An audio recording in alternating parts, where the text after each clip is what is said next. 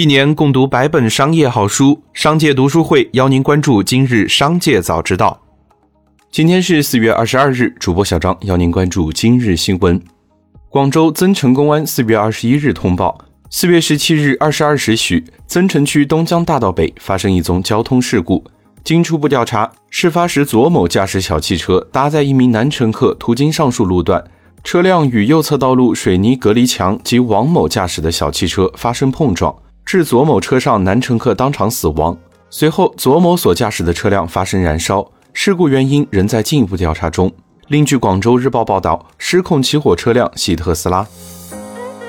四月二十一日，郑州东新区市场监管局责令特斯拉汽车销售服务郑州有限公司无条件向张女士提供该车发生事故前半小时完整行车数据。迫于生产成本价格上涨的压力，可口可乐、宝洁等多个跨国消费巨头近期公布了旗下产品的涨价计划，理由是大宗商品价格上涨给公司经营带来压力。市场人士分析认为，企业集体涨价行为将施压美联储，有可能迫使他们放弃对通胀保持乐观的立场。接着，让我们来关注企业动态。二十一日，网络流传中国银保监会决定自二零二一年四月一日起对民生银行实施接管，接管期限一年。对此，民生银行有关人士回应称，此为恶意谣言，该行已经报案，已向监管报告。据媒体援引知情人士报道，大连万达计划为旗下商业地产管理业务融资两百亿元，并计划让旗下商业地产管理业务年底前在香港上市。近日，特斯拉刹车失灵维权事件引起广泛关注。事发后，网传东风标致推出车顶芭蕾节目。二十一日，东风标致工作人员表示，网传视频系去年十一月广州国际车展拍摄，被网友剪辑成今年的视频。车顶芭蕾一直是南区传统的车展节目，目前在犹豫要不要做。消息人士透露，离世平正在进行大规模的裁员，大约涉及约三分之一的员工。被裁岗位包括副总裁、副总编等高管职位。对于裁员的原因，该人士表示，可能是快撑不住了。一位梨视频内部人士也证实，裁员的消息属实。而另一位梨视频的内部员工表示，此次裁员与梨视频的转型有关。其表示，以前梨视频主要做与新闻相关的视频内容，如今战略调整，以新闻为主的员工已经没有留下的必要。四月十九日，易方达基金公布旗下多只基金产品一季报，公募一哥张坤管理的四只公募基金均以亏损告终，合计亏损约五十六点六亿元。虽然张坤单季亏损五十多亿这数字看起来吓人，其实相比他管理的千亿基金规模，其亏损比例并不算高。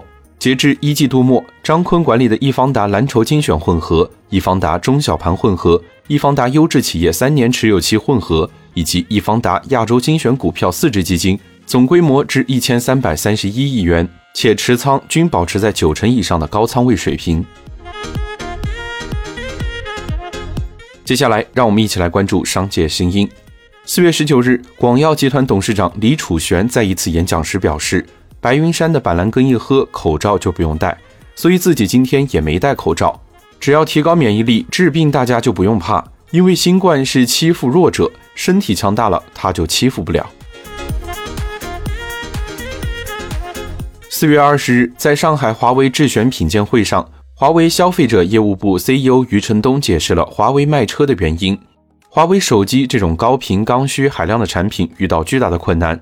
智能电动汽车销量虽然没有手机那么大，但是单价高、价值感高，是唯一能够弥补手机缺失的产品。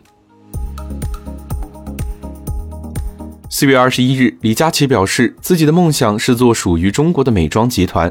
现在要做的话也可以做，但有点不负责任，因为没有足够的时间去做这件事情。自己如果有一天准备好了，有足够的时间可以做这件事情了，希望可以让全世界看到中国美妆行业以及国货，中国制造真的很优秀。让我们再一起来关注一下产业消息。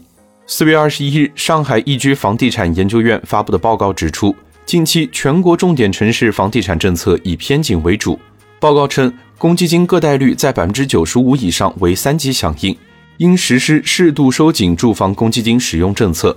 这十个位于三级响应阶段的城市包括南通、合肥、宿州、青州、芜湖、洛阳、泉州、柳州、福州和贵阳。近日，一种名为奇亚的加密货币火爆了矿圈。通俗来说，奇亚币可以使用硬盘挖矿，且硬盘空间越大，挖矿效率越高，因此硬盘需求量上涨，硬盘价格全线升高。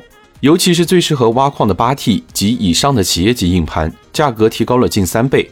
但记者走访中关村科贸电子城中的硬盘商家，发现硬盘涨价的根本原因不在于缺货，而是因为中国去代理压货。销售渠道被垄断在少部分人手中。最后，再让我们把目光放向国际。据外媒报道，加密货币狗狗币近日价格飙升后，外网已有超过十四万人签署请愿书，呼吁亚马逊接受狗狗币作为付款方式。该请愿书提到，亚马逊不接受狗狗币支付，疏远了很多没有传统银行账户的人。请愿书还称。亚马逊若接受这种支付方式，将成为最早使用它作为支付方式的主要公司之一。对此，亚马逊暂未回应置评。以上就是今天的商界早知道节目。最后，还是要提醒您关注商界读书会，精选百本商业好书，一起养成一个长久读书的习惯。加入商界读书会，和我们一起用听的方式见证自己的成长。微信关注“商界食堂”公众号，回复“读书会”就可以了解加入。期待与你相见。